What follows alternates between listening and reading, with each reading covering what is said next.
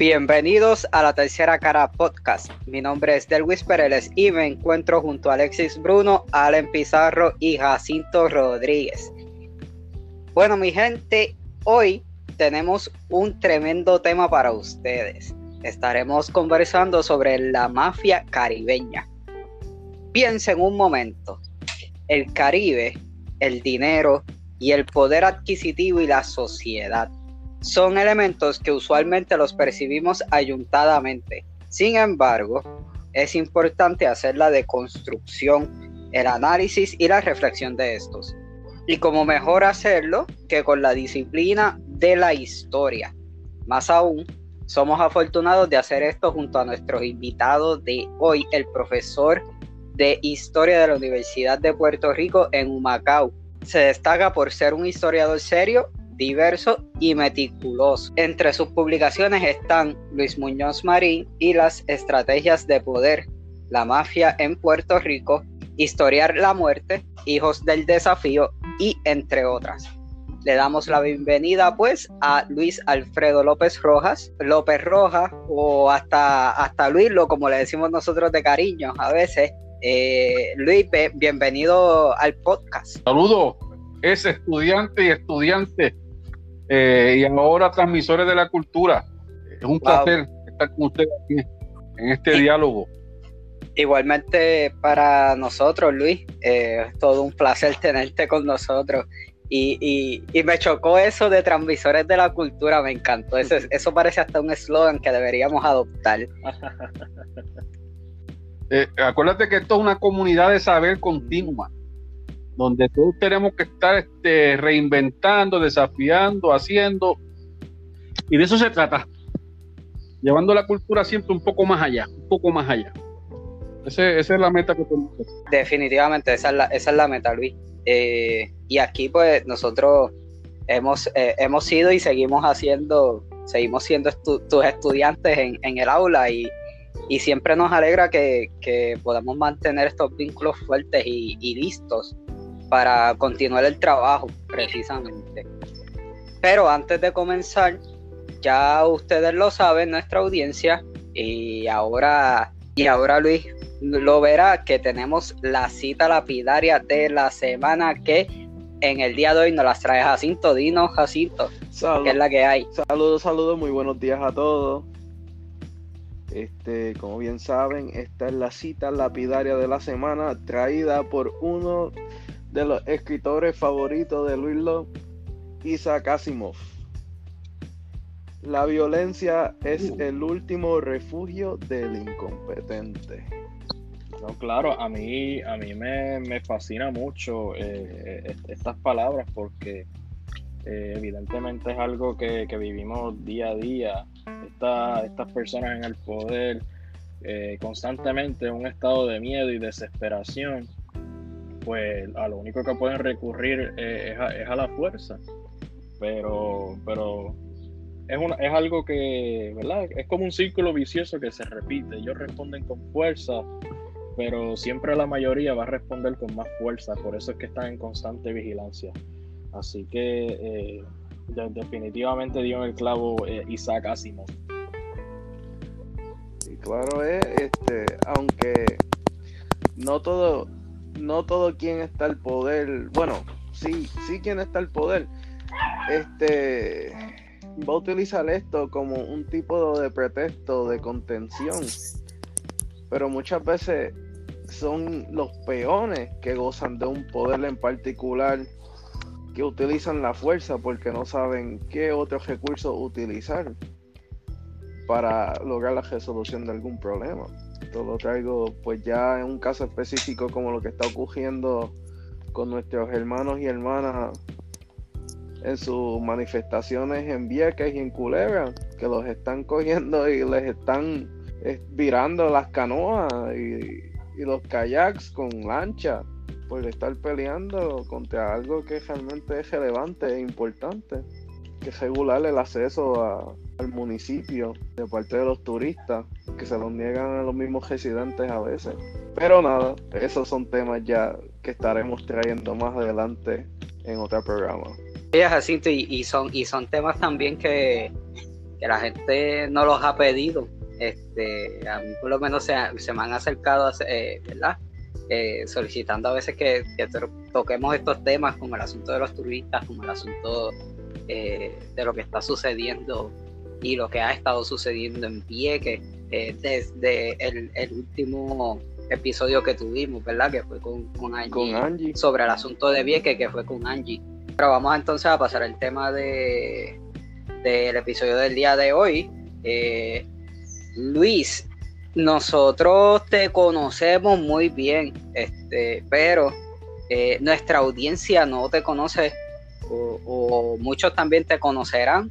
Eh, le puedes enviar un saludito a aquellos que sí te conocen, que a lo mejor están escuchando este podcast en el día de hoy, pero para, aquellos, para aquellos que, que, no te conocen, cuéntanos un poco sobre ¿verdad? Tu, tu historia, eh, de, dónde, de dónde sale Luis Alfredo López Rojas y, un poquito también sobre tu carrera. No, yo soy de Humacao, nací en la década del 60, 61, punto 60 años allá mismito. Eh, soy historiador, la vocación que, la vida me, indicó y fui formado en la Universidad de, de Calley, Universidad de Río Piedra, Centro de Estudios Avanzados, Universidad de Valladolid, un poco Nueva York. Eh, mi área de, de expertise la historia de las mentalidades, porque soy discípulo de la escuela de los anales, la escuela francesa. Eh, se, impuso como la gran escuela que, hizo el cambio eh, en la estructura y el análisis de la historia en la década de 1920. Eh, de ahí surge mi primer libro, que es Historia de la Muerte. Posteriormente, estudiando a Michel Foucault, filósofo francés, me lanzo a interpretar la figura de Muñoz Marín, un análisis de, de su estrategia de poder. Investigando para otro libro de Muñoz Marín, me encuentro eh, con un episodio en, 1954, que es que las prostitutas de la calle Luna eh, empezaron una, una, huelga, una protesta, porque ellos, la policía las arrestaba y ellas alegaban en su protesta que no arrestaban a las prostitutas de los hoteles y ahí entonces me lanzo a investigar por qué ese diferendo entre prostitutas de la calle Luna y prostitutas de los hoteles. Y ahí entonces es que rompo a investigar el tema de la, la, la, mafia eh, en Puerto Rico y de ahí surge ese libro que se ha publicado para el 2004. Eh, ese libro eh, me ha llevado por unos derroteros investigativos que van de los años 40 a los años 72 y me lleva también a publicar posteriormente otro libro sobre un personaje que surge en, ese primer libro, que es Nelson Castelo. Un segundo libro que es sobre la, lucha entre los boliteros eh, caribeños y la mafia italo-judía en Nueva York en los años 20. Eso en, cuanto a la mafia, y me encuentro en este momento escribiendo una continuación a la mafia en Puerto Rico, porque la mafia en Puerto Rico es del 40 al 72, entonces yo estoy haciendo ahora otro libro que es del 72 hasta, hasta este momento, sobre la Puerto Rico insertado en el juego del narcotráfico caribeño. Eh, eh, básicamente eso es la, aparte de otras cosas que he hecho, como conquistas comparadas, eh, el proyecto Tiding del 45, pero respecto a la mafia, eso es lo que he hecho. Y obviamente soy profesor en la Universidad de Puerto Rico en Humacao. Eh, wow, de verdad, eh, qué, trayectoria. Para nosotros nos complace mucho que, que dentro de todos tus, diversos estudios nos esté eh, compartiendo eh, tus estudios sobre la mafia, que es algo que pues no vemos eh, todos los días consolidado en un libro y tú has asumido esa tarea con, mucha, mucho fervor y mucha pasión. Así que eh, nosotros aquí tenemos un par de preguntitas, ¿verdad?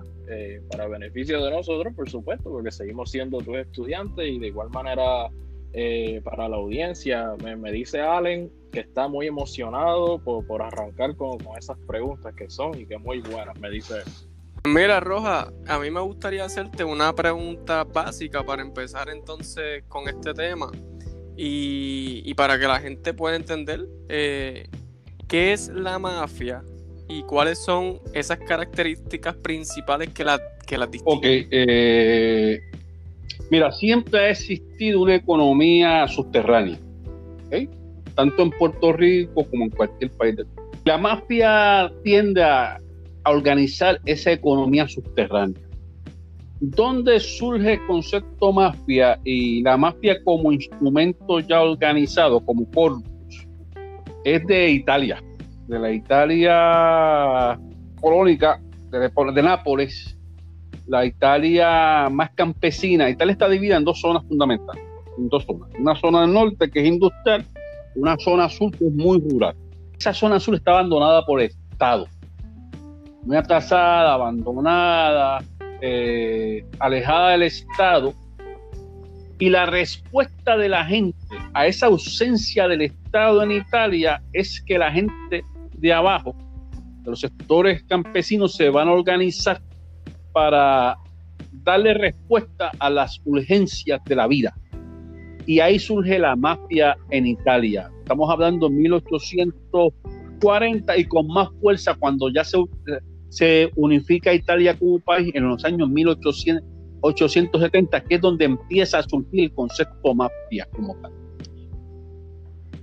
esa mafia que se organiza principalmente en Sicilia eh, y, eh, en la, región de Calabria, en el sur, eh, tiene diferentes familias. Está la, familia napolitana, está la familia Nangeta, y, la, mafia calambreña, diferentes ramas de un fenómeno social mafioso. Eh, y como hubo mucha inmigración italiana a finales del siglo XIX a Nueva York y a Chicago, se van a trasladar elementos mafiosos a Nueva York y a Chicago y a otras ciudades del este, ¿no? Y ahí va a empezar a surgir, a surgir la mafia en los Estados Unidos. Que precisamente esa mafia en los Estados Unidos, como son sectores más los italianos, van a empezar a organizarse para suplirle a su población eh, las ausencias que el Estado no brindaba, los servicios que el Estado no brindaba. Eh, protección eh, frente a, la criminalidad, préstamos este, para salir hacia adelante, protección a los pequeños comercios, etcétera, etcétera, etcétera. Y esa organización mafiosa le sirve a, los inmigrantes y por eso va constituyéndose una fuerza, porque la gente empieza a recurrir a ellos eh, buscando un tipo de seguridad. Es decir, lo que hace la mafia, en en otra manera, es ser un brazo de la sociedad y suplir donde el Estado oficial no llegue. Hay que tener cuidado con eso, porque no, no es que sea algo fuera del Estado o algo fuera de la sociedad, es una manifestación dentro de la sociedad capitalista y que, ordena a los sectores populares dentro de esa sociedad, porque no es una amenaza al sistema, es, es como dentro del mismo sistema se organizan los poderes capitalistas. Se puede considerar como, como, o sea, se puede considerar como una amenaza para el Estado, eh, ¿verdad? Te pregunto, siempre y cuando esa mafia tenga más poder que el Estado. O, tenga características o, tenga una inclinación a tener un poder mucho más, o una influencia, mejor dicho, ya sea económica, eh, política o, cultural, sobre el Estado en las personas más vulnerables. Perdona que te interrumpa. Yo exploré esa posibilidad eh, a la hora de discutir, escribir la mafia y que y quería estudiar si era un prototipo de ente revolucionario eh, el que estaba germinándose en la mafia. Algo así como planteaba un historiador británico eh, que los bandidos, Elliot Osman, que los bandidos son este, eh, revolucionarios o arquetipos de una revolución que no llegó a su culmen, a su, estado final, revolucionario. Pero me encuentro en, a medida que sigo investigando, que, tan, que fíjate, tanto en Italia, tanto en los sectores populares de la Inglaterra, donde surgen sociedades organizadas también mafiosas, tanto en Nueva York y tanto en Colombia y en Brasil y en México, donde se ha manifestado la mafia de, forma más eh, grandilocuente, la mafia nunca ha intentado derribar al Estado. De hecho, la mafia lo que hace es intentar legitimarse dentro del Estado y ser parte del Estado. Utilizar las maneras del Estado, eh, sean las estructuras financieras, sean este, económicas, para validarse y estar dentro del Estado. ¿Eh? Eh, precisamente, una de las aspiraciones de Pablo Escobar Gaviria era ser diputado. Y, una de las aspiraciones de Meyer Lansky, el gran financiero de la mafia, era ser eh, respetado por los grandes eh, eh, financieros norteamericanos, ser uno más. O sea que la mafia no es una institución que tenga características revolucionarias, sino que vive y es parte del Estado. Esa, es la conclusión a donde yo he llegado. Oye, eh, bien interesante ese dato. Pero yo también me surge la duda porque vimos cómo surge desde Italia, llega a, Chicago, en Nueva York. Eh, como ya entonces mencionaste, se esparce por, por América Latina eh, y llega hasta Sudamérica, hasta Brasil pero ¿cómo entonces llega la mafia al Caribe? como te decía al principio, la economía eh, subterránea siempre ha existido en el Caribe. Nosotros, los puertorriqueños, somos profundamente una sociedad nacida del contrabando. Y hemos tenido unos personajes increíbles de Miguel Enrique, eh, etcétera, etcétera. Y en los tiempos de la prohibición hubo una gran economía del pitorro, ¿verdad? esa, economía existía. Ahora, la mafia es una, la organización. Una organización que le da una especie de estructura a, esa economía. En Puerto Rico existían grupos así, eh, bastante, muy organizados como los politeros. politeros eh, y, los que jugaban gallo en un momento dado, cuando fue ilegal, pues se organizaron. Los politeros es una economía ilegal, una lotería ilegal eh, que era muy poderosa y, aún funciona con mucho poder en el área oeste del país. Eh, y era gente que tenía, manejaba mucho y, y, se puede catalogar que era una especie de mafia, porque era un corpus. Llegaron a reunirse, yo lo tengo escrito eh, y detallado en el libro de la mafia, para organizar eh, que los boletos fueran uniformes en toda la isla y cómo tenía que ser la estructura de reparto y, cómo tenía que ser la legalidad, de, el marco operativo de todos los politeros en la isla. Y eso es lo que hace una mafia, organizar los juegos. Eh, así que eh, nacionalmente, si se puede decir, aquí había una mafia funcionando local. Ahora, ¿cómo interviene la mafia norteamericana en Puerto Rico es cuando empieza el gran cambio de la economía, el, la política desarrollista de Muñoz Marín en los años 40 y empiezan a, llegar los hoteles y, las apuestas legal, se legalizan en el 47 con la ley del juego de azar.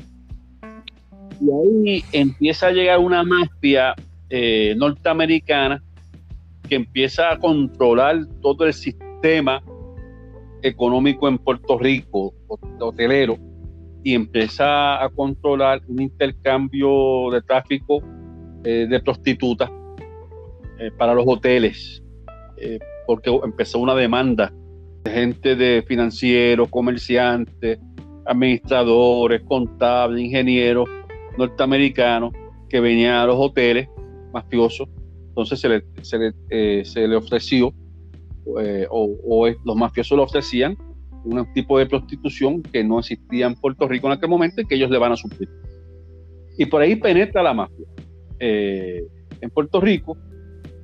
Y la llegada de, también de los militares en los años, en la década del, eh, final del 30, 29, con la construcción de las bases, trajo a Puerto Rico el elemento de los militares, y los militares van a ser un gran eh, elemento de consumo de estupefacientes, marihuana, eh, eh, coca, y había que suplirle a, a, ese mercado. Entonces empieza también un mercado eh, sobre ese, para suplir a los militares en Puerto Rico. Y así que llega la mafia a Puerto Rico en los años 40 al 50. Joa, adicional a los posibles factores económicos y en el mantenimiento de la mafia como fenómeno de trascendencia en Puerto Rico, ¿existe algún patrón o factor cultural? el patrón cultural es lo que te señalaba con la cuestión de siendo Puerto Rico un país campesino, donde el, Estado capitalista burgués ha dejado las zonas periféricas abandonadas, pues hay que dar, eh, la periferia se va a organizar buscando respuestas. Y ese va a ser el patrón de toda la, mafia, tanto en México, eh, tanto en Brasil, tanto en Italia, tanto en Nueva York. En Nueva York, eh, la mafia se, desarrolla en los, barrios, en los barrios periféricos del Bronx, de Harlem, buscando suplir a la gente de una, una cosa que el Estado no da. Si es porque por, por, nuestra cultura y por ser puertorriqueño, no, no, no, es por, por las cuestiones de oferta y demanda. No, no, claro, claro. Yo, yo preguntaba si había más allá, por lo menos ahora, en estos tiempos, como que algún tipo de, tendencia o de factor adicional a los ya a los que Lo que hay es dinero.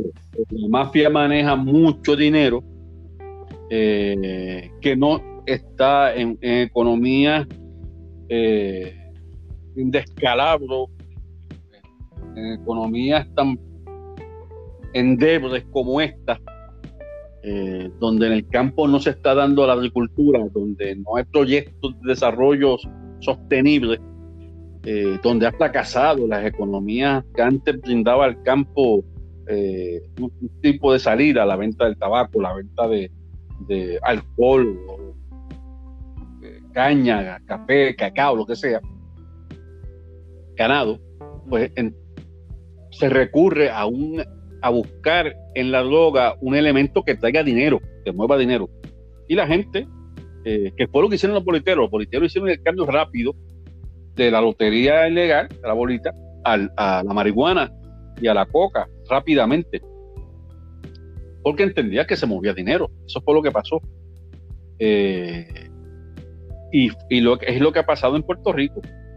En la medida que los, eh, ha fracasado el modelo económico, eh, se sustituye por eh, un, la gente busca un nuevo modelo y la, la, la droga, la mafia suple eso. O sea, tenemos grandes empresarios.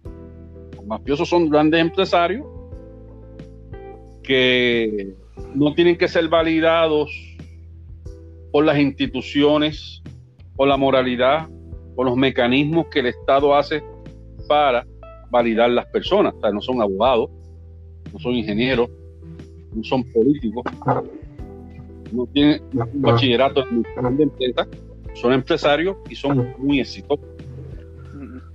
Sí, sin embargo, eh, también se puede hacer la, observación de que eh, hay muchos trasfondos diferentes y diferentes cosas que motivan a estas personas eh, ¿verdad? Y yo, yo entraré en eso un poco más adelante, pero por el momento eh, puedo hacer el comentario de que algunas de estas personas que se integran en este mundo de, la mafia y, todo lo que conlleva, pues pueden ser tanto como exmilitares, como pueden ser también eh, de, cierta manera eh, personas, ¿verdad? Lo, podemos poner entre comillas, cultas, que, tienen una, riqueza cultural y que están conscientes de, cómo operan las cosas de manera legal. Sin embargo, eh, como precisamente tú señalaste, Luis, eh, estas economías que, estamos viviendo el día de hoy, onerosas, explosivas, ¿verdad? Podemos caracterizarlas mucho, pues eh, fuerza a estas personas a, tomar esta ruta. Porque, pues, eh, ¿verdad? Como dicen por ahí, salen ganando. Así que eh, eso es verdaderamente un juego, ¿verdad? consideras tú también, ¿verdad? Te pregunto que esto para ellos sería un juego de, de moralidad versus legalidad, ¿verdad? Porque no son muy, muy muy, muy despegadas a veces. cuando uno estudia la mafia, uno tiene que aprender a desligarse de la moralidad y, eh, establecida por el Estado de lo bueno y lo malo. Eh, porque eh, hay que entender que esos son juegos de imposiciones que el Estado ha dicho lo que es bueno y lo que es malo. Y uno a veces tiende a catalogar a los mafiosos como los malos. Y yo entiendo que los mafiosos lo que son son comerciantes. Y que el juego de moralidad no se le aplica a ellos. En términos de que no se le puede decir que están haciendo algo mal. Porque ellos no lo entienden así. Yo lo que entienden es un juego de que quiero ganar dinero y por qué no, y por qué no hacerlo. Si el dinero, a mí me han vendido que el dinero es todo, y esa es la forma que la vida me ha dado para obtener dinero, ¿por qué no, por qué no hacerlo? ¿Por qué no accederlo?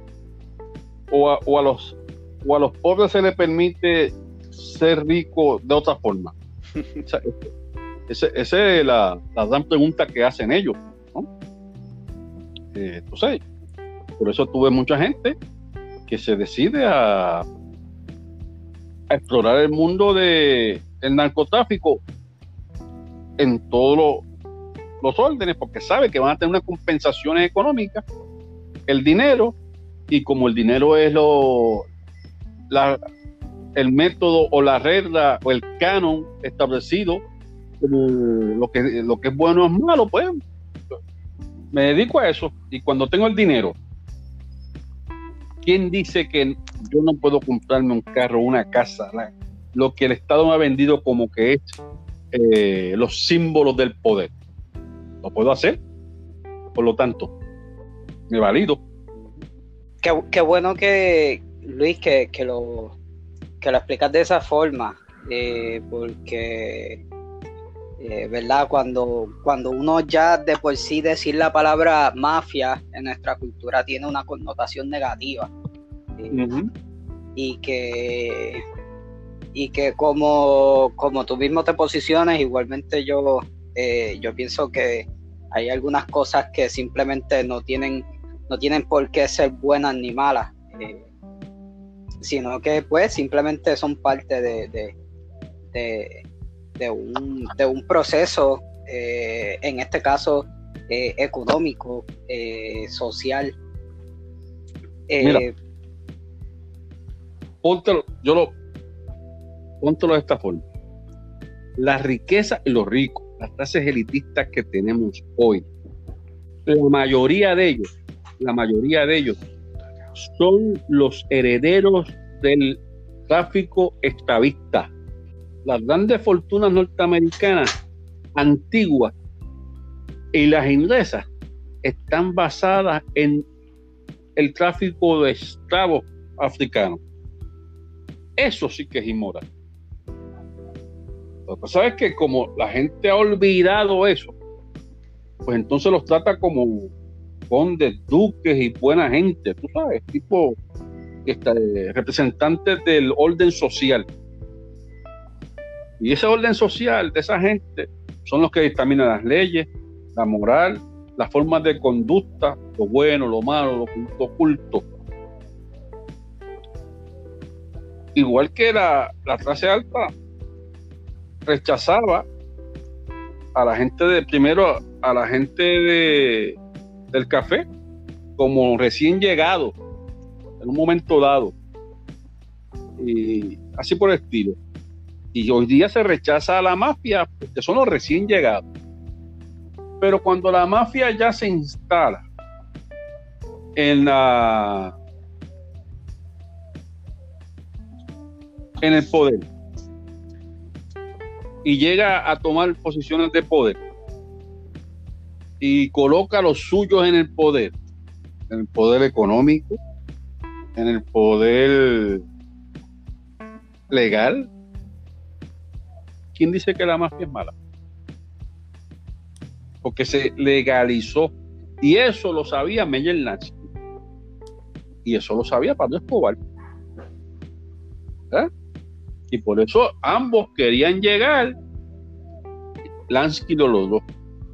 Pablo Escobar no. Llegar a, la, legalizar su fortuna y participar de la toma de decisiones del poder.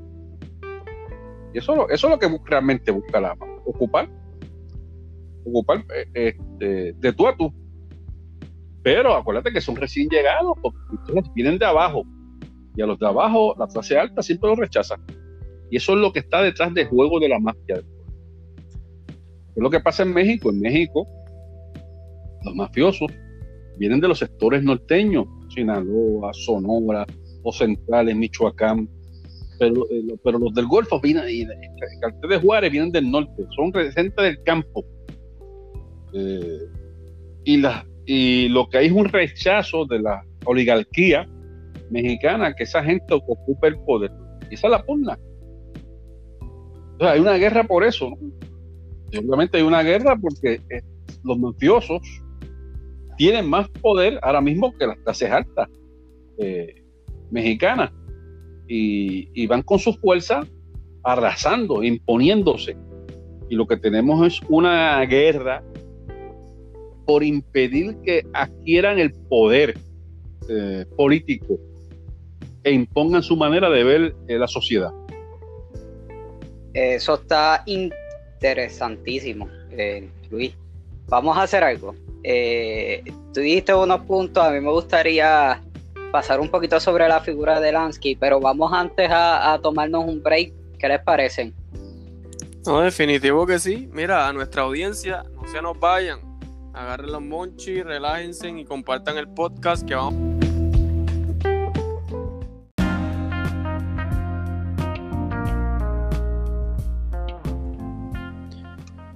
Bueno, mi gente, bienvenidos al segmento Vamos para el Ágora. Mira, Allen, este, yo en estos días estaba hablando con, con, Luis López Rojas, ya que lo tenemos aquí, eh, sobre el asunto de, la situación actual que está pasando bien, que precisamente también estaba Angie presente. Eh, qué pena que no la tenemos aquí en el día de hoy también, pero Tú sabes que, una de las cosas que, que, me, que, me, que me estaba comentando Luis López Rojas era sobre, sobre cómo sobre cómo el, el Estado eh, no tiene ningún, ningún interés, por, ha demostrado no tener ningún interés por resolver la situación de, de Vieques, ¿verdad? Actual y, y suplirle sus necesidades que son las necesidades más básicas que deberíamos tener todos. Eh, pero a mí me sorprendió que Luis cree que el puente se va a dar. Muchacho. No es que yo, no, no, no, no, no es una creencia. Lo que pasa es que eh, me ha llegado información privilegiada. Confidencial, confidencial. Eh, privilegiada de que unos inversionistas eh, que están discutiendo seriamente esa posibilidad. Bueno, pero tú sabes que eso, eso, eso es desde los años 70 y se está discutiendo. Y, realmente los, hay gente que lo quiere hacer porque le sale a, los habitantes de, ricos que hay en Vieques, les sale más barato llegar en carro y transportar sus cosas allí, más barato. Ahora, depende de quién vaya a asumir el costo de, del puente que vayan a hacer. yo me imagino el peaje. Uh, van, a, van a ver como tres en el mismo puente. ¿Cuánto, de ustedes que va a salir el peaje? Cinco pesos cada uno. No. No, más, diez pesos. No. No, más. No. Ya, che. Para eso me voy en lancha. Eh, en lancha, en lancha que te sale 15 pesos, ¿o no? Sí, pero tú estás pagando. 15 pesos. Tú estás, 15 pesos y de 15 pesos vuelta. Estás pagando por un servicio, por lo menos. Pero eso es lo que sale a los que no viven allá. O yo, o dos o dos. Pues por ahí para por ahí que tiene que estar el peaje. Hmm. No creo, yo creo que va a ser como los 20. No sale inocente. Ese puente no, va para ningún lado, muchachos.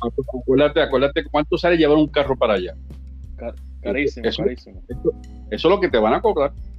No hay que en ese caso entonces habría un como un puesto de seguridad o algo también, como hacen en, las lanchas, que hay como un tipo de aduana. Claro. Bueno, pero hablando, pero hablando de Vieques, hablando de Vieques y hablando de la mafia, desde 1950 y pico se transporta eh, eh, coca y marihuana desde Vieques para Puerto Rico. De hecho, Vieques era una de las rutas preferidas de la mafia caribeña para entrar este mafia este droga a Puerto Rico. Porque Vieques era el puente. Era uno, uno de los puentes. Pero siempre yo he dicho, lo interesante de todo esto es como un país que tiene satélite y puede ver este, cualquier cosa en el mar, pues, cómo se le escapaban los, esos barcos y esos aviones que venían con drogas. Yo nunca he entendido eso. Y más cuando, y más cuando Vieques era parte de un sistema militar naval de Rupert Road, que estaba en Ceiba. Era una zona militarizada. Y por ahí entraba droga todo lo que da sí, son, son eh, eh, grandes, grandes paréntesis que llenar a través de la historia. Eh, sí, no, no, definitivamente. Y, en lo que concierne lo, que pasó hace poco, pues se evidencia que, los servicios están, están y, han estado ahí por conveniencia, digo yo. Porque, por, porque dicen, ah, no, vamos a mejorar los servicios eh, privatizando. Ajá. Y viene, y vienen y, salen por ahí diciendo que, que en esas manifestaciones para que precisamente se dé eso, pues no, no se dio uso de, fuerza excesiva ni nada por el estilo. Entonces, yo digo, ¿en qué quedamos en realidad? ¿En qué quedamos? Que no le, conviene, no le conviene mejorar las circunstancias de la gente de Vieques porque ellos quieren que la gente de Vieques se vaya. Porque lo, 2.000, 3.000 norteamericanos que hay allí no necesitan servicios en Vieques porque ellos cogen su avión y, vienen para acá.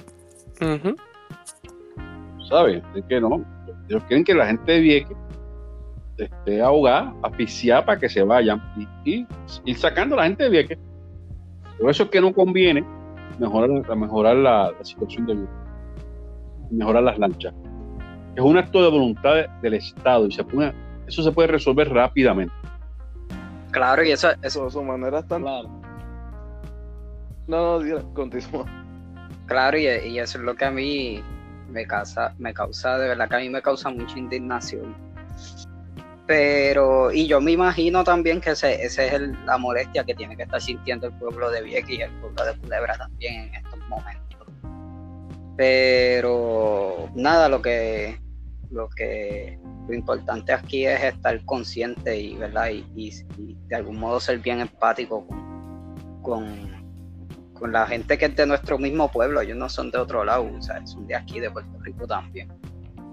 Bueno mi gente esto ha sido todo por el segmento. Vamos para el Ágora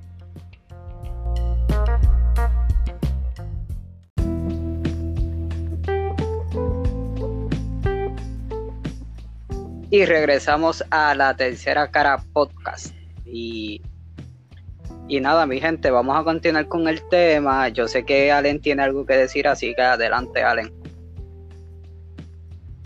Sí, gracias, Delwi. Roja, yo te quería preguntar, ya que tú nos brindaste ¿verdad? la definición de, de lo que es la mafia, el origen de la mafia, de dónde surge la mafia, cómo llega al Caribe y al hemisferio americano. A mí me gustaría preguntarte si se puede considerar como una mafia el sistema político colonial actual que tiene Puerto Rico. Este, me estás preguntando si Puerto Rico es un narcoestado o me estás preguntando si Puerto Rico es una narcosociedad. Eh, la, respuesta de, ambos eh, es sí. Que sí. Eh, sí, las condiciones de deterioro del Estado puertorriqueño ha hecho que la, la mafia se adueñe de todas las instancias del Estado y del marco operativo social de Puerto Rico funciona como una mafia. Y, y la mafia que entendemos como la mafia clásica, la mafia que llega con el crimen organizado como tal, ha penetrado en todos los sectores.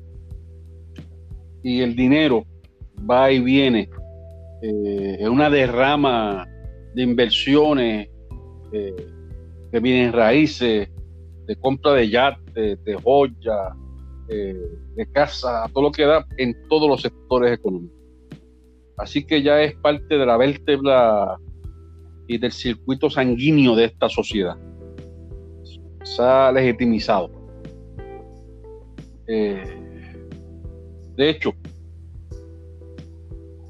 lo que manifiesta es reggaetón como expresión cultural es que lo mismo que manifiesta los narcocorridos en México es que le hemos dado ya unos criterios de normalidad a ese proceso.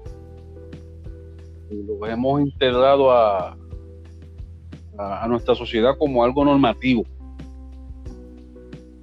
Eh, y los valores sociales de los jóvenes están guiados por, por ese, esos criterios que vienen del mundo eh, que entendíamos que era el mundo mafioso normal. No sé si con eso te contesté. Sí, yo lo. Sí, eh,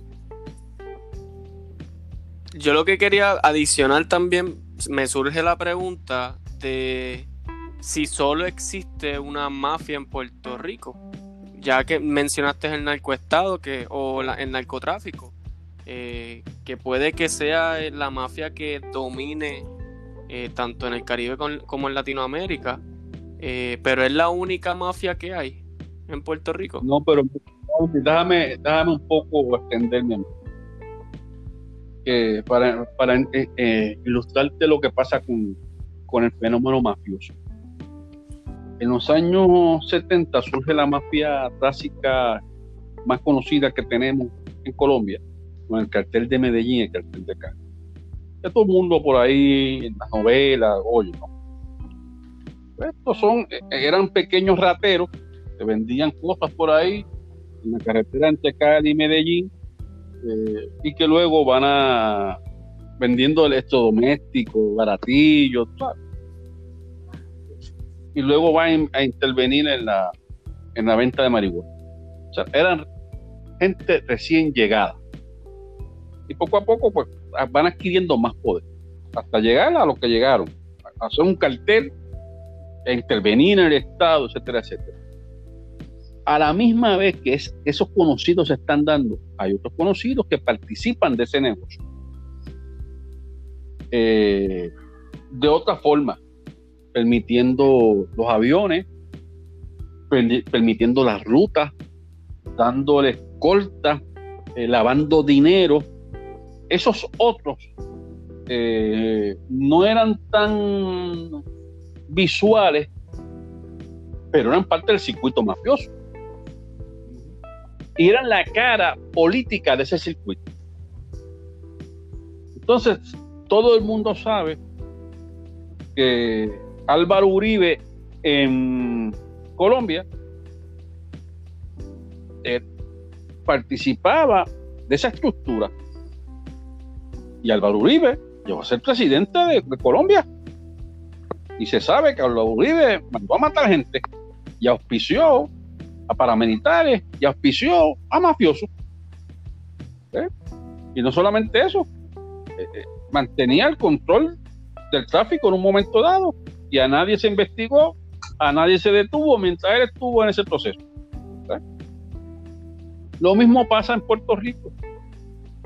Eh, hay una mafia de cuello blanco, oficial, que invierte en los negocios, invierte en las prendas, invierte en botes, eh, en las finanzas, y no se arresta. Hay un caso famoso en Puerto Rico, para 1994, por ahí, donde eh, era, escandalo, era tan escandaloso que las autoridades norteamericanas tuvieron que intervenir en el asunto, que era este, este narcotráfico. Venía, ponía su dinero en el Banco Popular y el Banco Popular lo lavaba el dinero. Y le llegó a lavarle millones de dólares. Y acusaron al banco de lavado de dinero. El banco aceptó el dictamen y pagó una, una multa. El banco aceptó. Aceptó.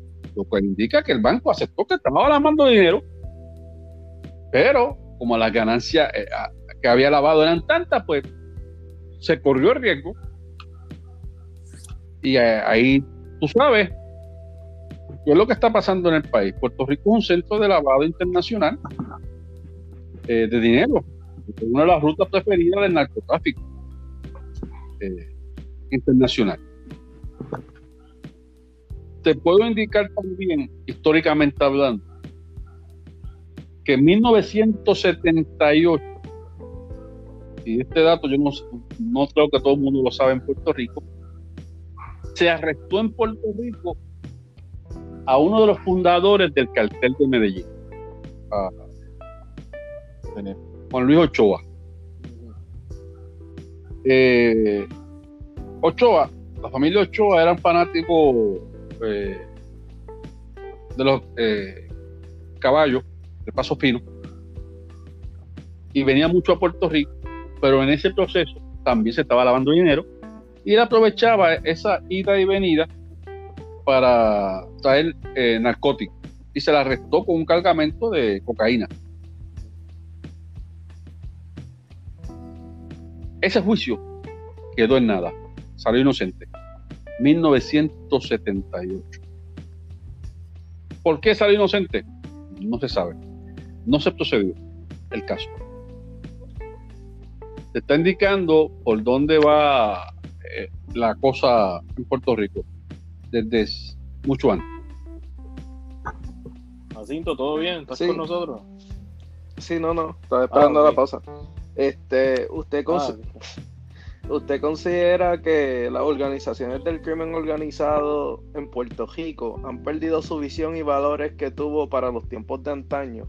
No sé contestarte esa pregunta. Eh, poniéndote, poniéndote el ejemplo. No, son los valores de antaño para la mafia. El único valor de la mafia es el dinero, la ganancia. Eh, pues en ese caso para, para él como que... Ahora, pero si tú lo, lo que me estás diciendo es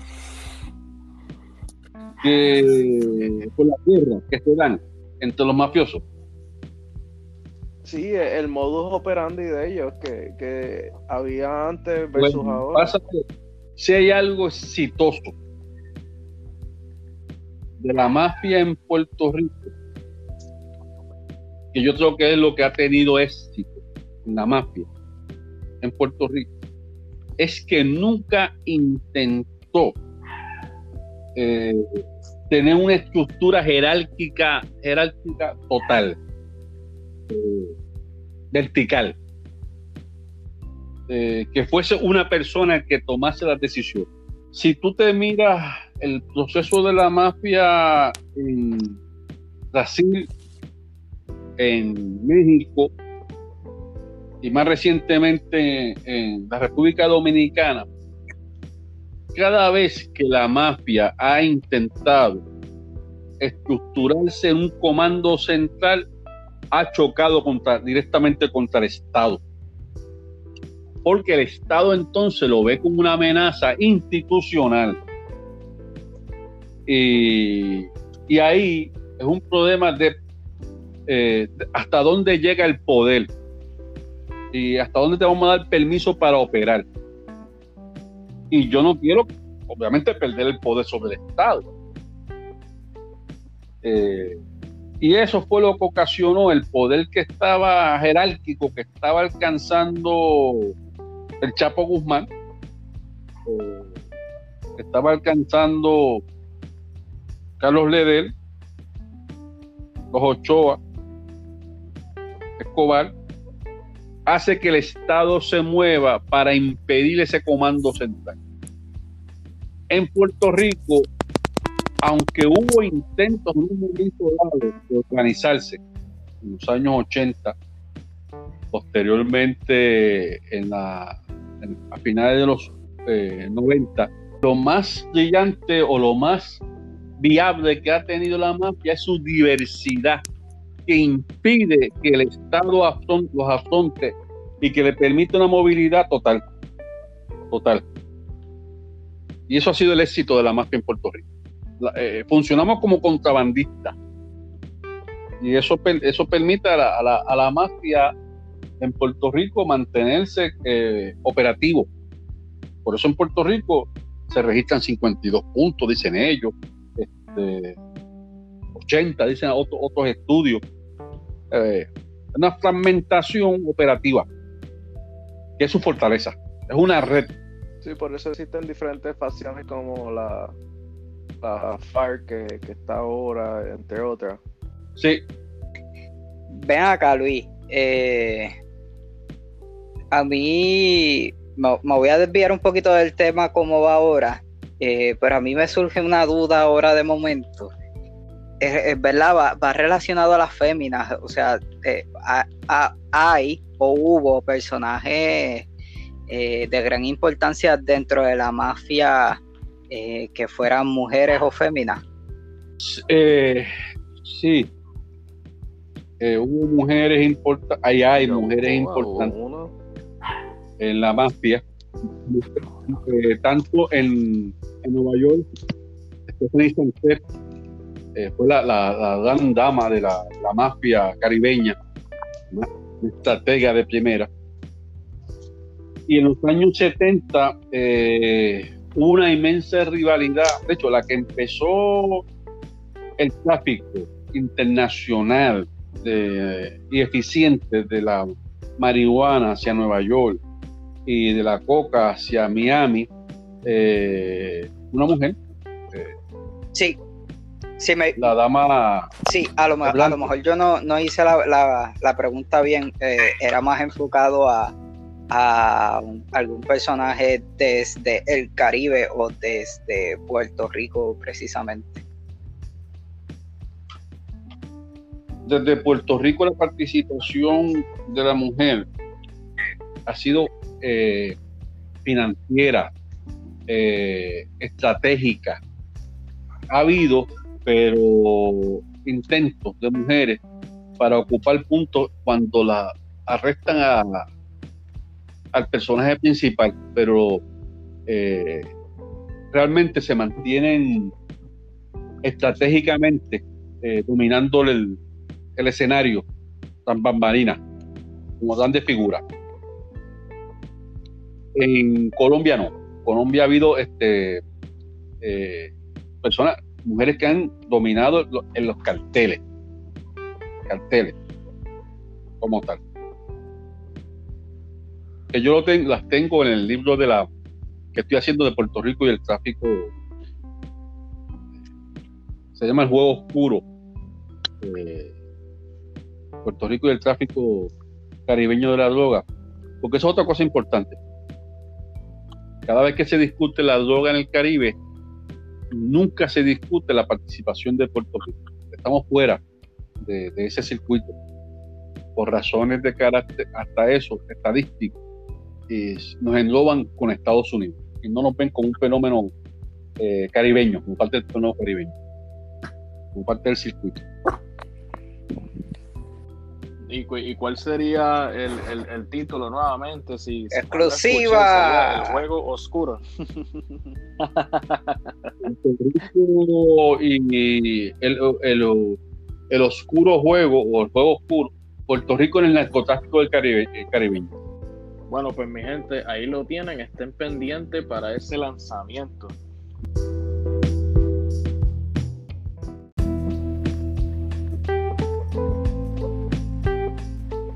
Nada, eh, hablando de, esa próxima publicación a venir, Luis, eh, nosotros queremos eh, discutir brevemente eh, acerca de una de tus publicaciones recientes titulada Hijos del Desafío, boliteros y mafiosos caribeños contra la mafia ítalo-judía en New York de 1920 a 1960. Eh, es un trabajo eh, espectacular que engloba ese mundo durante esos 40 años y que no solamente describe cómo las diferentes facciones ascendían al poder, eh, sino también cómo eh, eventualmente se encontraron estas diferentes facciones y entre ellos hubo una guerra de precisamente de poder. Y yo no quisiera, ¿verdad? Eh, como, como había dicho, destripar esta, esta obra, ¿verdad? Porque eso es tarea para, para los lectores eh, y cuando digo destripar me refiero a lo que ¿verdad? llamamos spoilers eh, coloquialmente. Pero lo que sí quisiéramos tocar son unos puntos específicos, aludiendo a, a los personajes de, de, origen caribeño que se situaron en Nueva York y aprendieron sobre, sobre este mundo, lo descubrieron. De hecho, me toma, me el atrevimiento de decir que hasta lo reinventaron. Y, es muy interesante porque eh, tienen sus trasfondos diferentes, tuvieron sus métodos diferentes, pero hay, uno, hay un punto fundamental en común. Pero, antes de llegar a ese punto en común, pues, si me lo permiten, voy a mencionar eh, brevemente en una o dos oraciones solamente algunos de estos personajes. Eh, tenemos a Casper Holstein, que eh, emigrante de Santa Cruz, se situó en Nueva York, estudió allí. De hecho, tuvo algunos trabajos en carácter legal, ¿verdad? Y lo, denotamos de esa manera porque estamos hablando de la mafia. Pero que a través de esos distintos trabajos, como los fue en Wall Street y todo esto, pues él aplicó todos esos conocimientos al mundo ilegal y se enriqueció y obtuvo poder. Sin embargo, este hasta se convirtió en filántropo. Él llegó a donar dinero a colegios para negros, eh, donó miles de dólares y, ayudó a reconstruir a Santa Cruz luego del paso del huracán San Felipe en 1928, ¿verdad? Aquí así, mismo es como nos lo, nos lo describe Luis López Rojas en el libro. Fue hasta mecenas de museos y bibliotecas que resaltaron esa cultura negra. Vea, eh, ya estamos empezando a ver un patrón. No quiero que se me quede eh, tampoco el personaje de José Enrique Miró, que nació en San Juan, Puerto Rico. Fue propiamente educado, ascendió rápidamente y era eh, muy culturizado. iba a la ópera, iba a las, obras musicales y toda la cosa.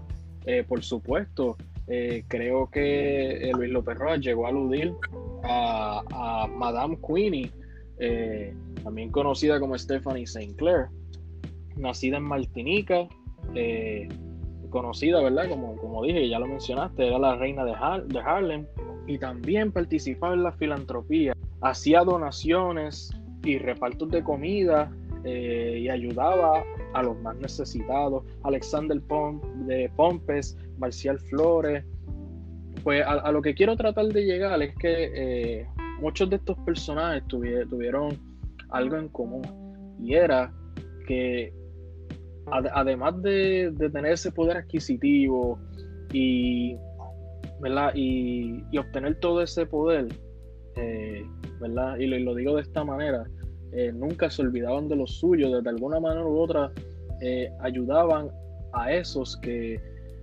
a lo mejor ellos pensaban, o verdad, me atrevo a decir, de hecho pensaban que eran eh, marginados igual que ellos por, por su trasfondo, eh, su raza, ¿verdad? Todo, toda esta problemática que, discutimos eh, hoy día todavía. Así que mi, mi, pregunta va dirigida y es sencilla. ¿Estos personajes, directa o indirectamente, aportaban a un fin social, Luis? vamos a decirlo así, un fin social hay algo que me impresionó en la investigación sobre estos personajes, la conciencia social que tenían estos, estos eh, Santel, Onstein, eh, Marcelino Cárdenas, eh, tenían una visión caribeña del asunto. Eh, de hacer un negocio caribeño, de afirmar la raza, de participar en el movimiento de Harlem, resurrección de Harlem, apoyar artistas, eh, apoyar a Schomberg, apoyar a, a poetas norteamericanos. Eh, es un nivel de conciencia increíble. Eh, de afirmación, como un negocio caribeño. Y ellos, y ellos se ven a sí mismos como caribeños. Eh, fíjate que ellos, ellos, como son exiliados, eh, y la única forma de sobrevivir ante las circunstancias que estaban pasando era unirse, se unieron para enfrentar a que el mundo los judío, la mafia. Y eso es importante. Eso es importante. De hecho, Marcial eh, Flores es otro de los grandes personajes de, ese momento puertorriqueño. Es uno de los grandes promotores de la cultura caribeña en Nueva York. Un tour social, invierte en cine, apoya a, Galdel, eh, apoya la industria cinematográfica, el teatro, el, quinteto Victoria de Rafael, graba en música, es un gran empresario y caribeño y vende el Caribe como producto. Y eso te, dice lo que está esa gente, la conciencia social que tiene esa gente y la conciencia política y la visión del Caribe como una como una comunidad eh, eh, que vale la pena eh, resaltar. Y lo que se ve en, en, Marcelino Flores, lo puedes ver también con Alexander Popper, eh, cubano, que invierte en béisbol, organiza las ligas negras en los Estados Unidos, hace la Serie Mundial de las Ligas Negras y es uno de los grandes jerarcas que lleva a, que las ligas negras se integren al, al béisbol profesional y te indica, y es un tipo que está moviendo el, béisbol por todo el Caribe y es un, tipo que está promocionando los, peloteros caribeños y los peloteros negros en los Estados Unidos. Así que es un gente muy interesante de estudiar, muy interesante. Sí que rápido uno, uno, uno, o, ¿verdad? Lo que dentro de la ignorancia o, sin haber conocido, ¿verdad? Este, libros como los que usted publicó, el hecho de, uno escuchar la palabra mafia o mafioso, uno rápido lo, rápido lo relaciona con lo negativo y uno no cree que, estas personas que uno, ¿verdad? Este, considera como personas negativas, pues no aportan a ningún fin social y mira todo lo que, lo que estas personas este, llegaron a aportar en, en suelo norteamericano. no solamente eso, eh, cuando yo discuto ese libro se está dando la gran depresión y las condiciones eran malas y el gran negocio de los sectores populares caribeños era la bolita. Y, eh, y esos banqueros de la bolita eran los prestamistas y eran los que donaban dinero, los que alimentaban a la gente. O sea, eran tipos con un referente social eh, muy alto y muy respetado en la comunidad, ¿sabes? Eh, tanto así que la policía los consultaba y tanto así que, por ejemplo, eh, Stephanie Santer, eh, Alexi lo mencionaba ahorita, publicaba en los periódicos columnas de opinión y, eran leídos por las autoridades y leídos por la gente de, la lucha de, derechos civiles, leídos por la gente de culta, porque era una figura importante en la cultura. Es Stephanie Santer. Igual, eh, Henry Miró eh, era un tipo muy respetado en su comunidad, el puertorriqueño, y a lo último Miró, se, en la década del 40 se mete al ejército el norteamericano, eh, él había sido soldado en la Primera Guerra Mundial, vuelve este, a, la guerra en la Segunda Guerra Mundial y, eh, es reconocido por su valentía en la batalla de Salerno en la Segunda Guerra Mundial, donde pierde las dos piernas.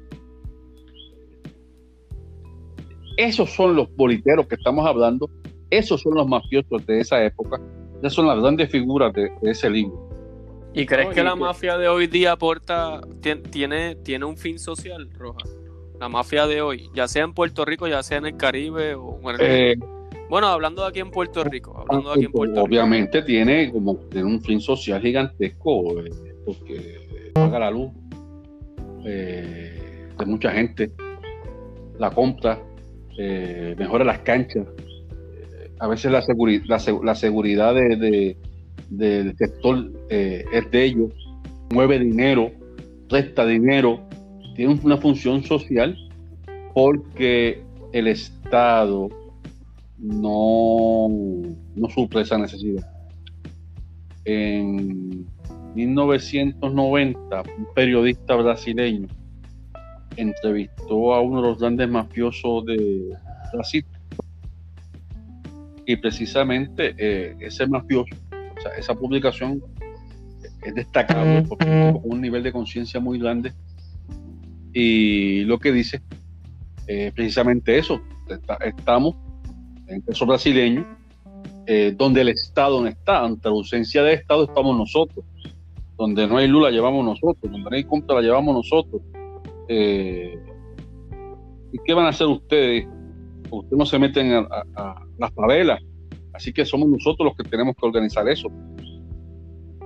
Ese es el nivel de conciencia que hay. Y es lo que el Chapo Guzmán, eh, el éxito del Chapo Guzmán en no ser arrestado durante tantos años fue la protección que tenía de la comunidad, querámonos o no, eh,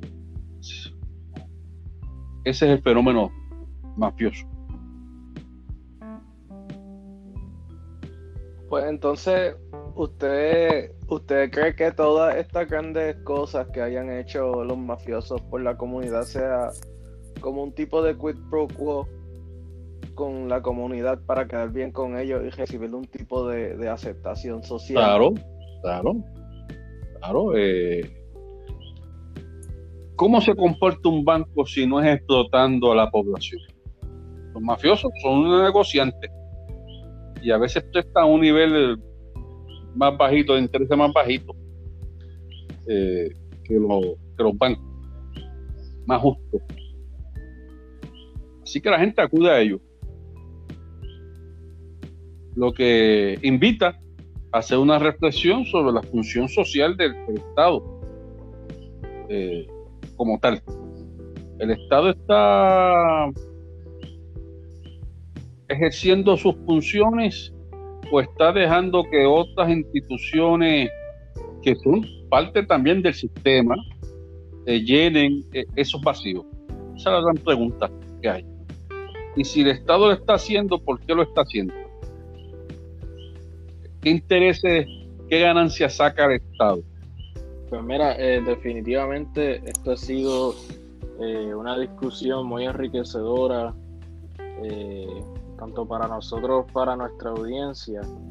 Y ya pues tenemos bastante conocimiento sobre cómo verdaderamente eh, puede eh, operar una mafia, eh, con qué medios exactamente y con qué fines. Ese, ese conocimiento, esa historia, hay, hay que rescatarla.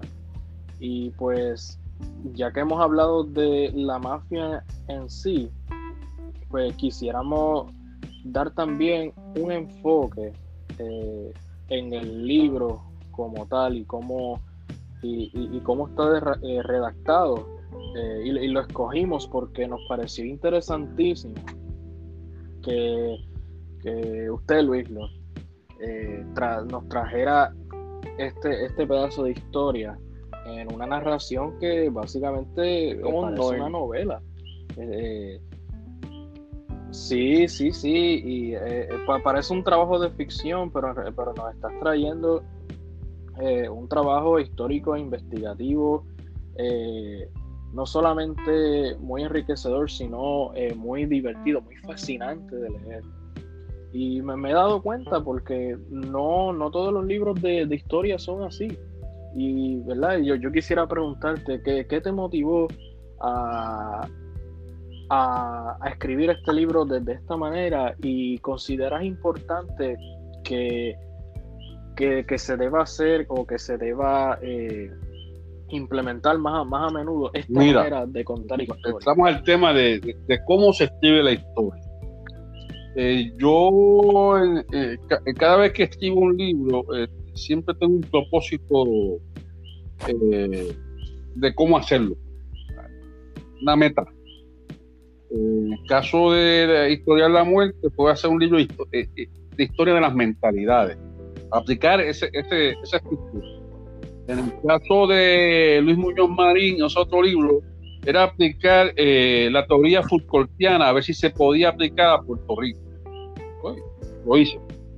En el caso de El debate por la nación, es un libro sobre el debate que se dio en Puerto Rico entre Gilberto Concepción y Muñoz sobre el proyecto de independencia en 1945 ameritaba el, propio tema un análisis positivista, ver lo que los personajes eh, manifestaron, escribieron y dejar que ellos hablaran, porque me parecía importante, porque un poco en la historia se había borrado eso y se había borrado el, el personaje que es Gilberto Concesión como conciencia de, una, de un país y había que dejarlo este, testimoniando.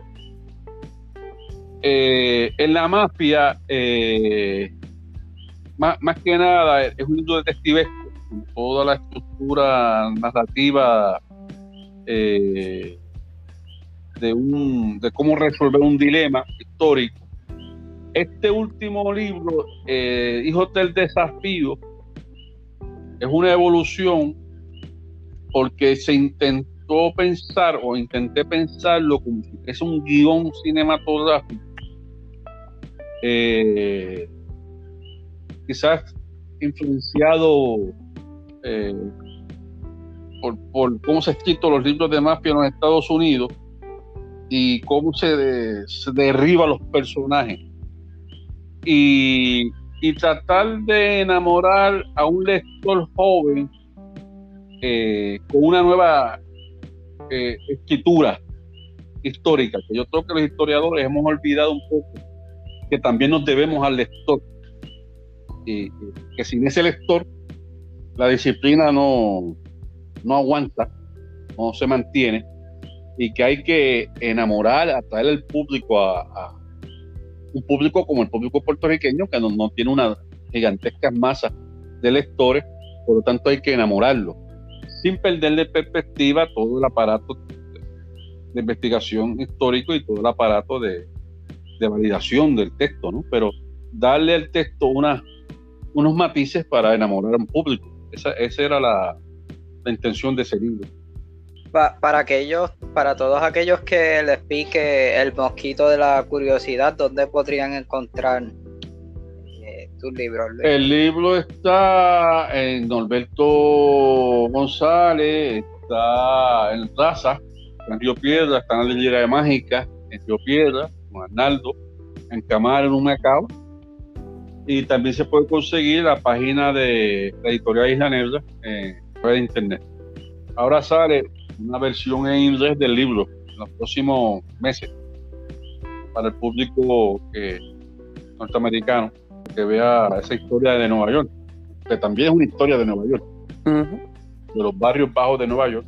Y por lo tanto, este, amerita que los, lectores neoyorquinos, norteamericanos, tengan esta visión de esa, presencia caribeña en sus barrios, porque es un poco también una historia olvidada en Nueva York. Así que mi gente, ahí lo tienen, eh, el doctor Luis Alfredo López Roja, eh, para todos aquellos que entonces les interese y quieran poder continuar profundizando sobre este tema que hemos tratado de exponer aquí en la tercera cara podcast.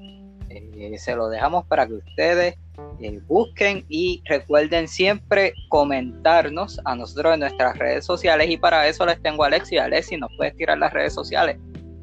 Claro que sí, Delwis. Pero antes de eso, le quiero exhortar a nuestra audiencia que si no ha escuchado nuestro último episodio, episodio 25, ¿somos machistas?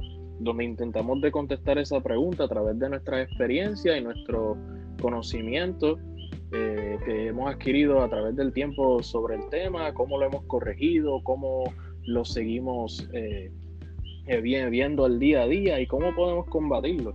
Así que lo pueden conseguir en su plataforma favorita, en Spotify, Apple Podcasts, Google Podcasts, Anchor, entre otras entre otras muchas más. Y recuerden, como siempre, seguirnos en Twitter, Facebook e Instagram como La Tercera Cara PR, todo en minúscula y todo seguidito, para enterarte sobre todos los temas, las noticias, actividades y actualizaciones sobre todo lo que esté pasando en La Tercera Cara. Eso es La Tercera Cara PR. y también gracias Luis por tu participación, por haber accedido a estar con nosotros en este podcast, en este episodio. Es un placer, muchachos, estudiantes, transmisores, de cultura. Ahí lo tienen, transmisores de cultura y como siempre nosotros aquí en la tercera cara siempre fomentamos el pensamiento crítico y objetivo. Hasta la próxima.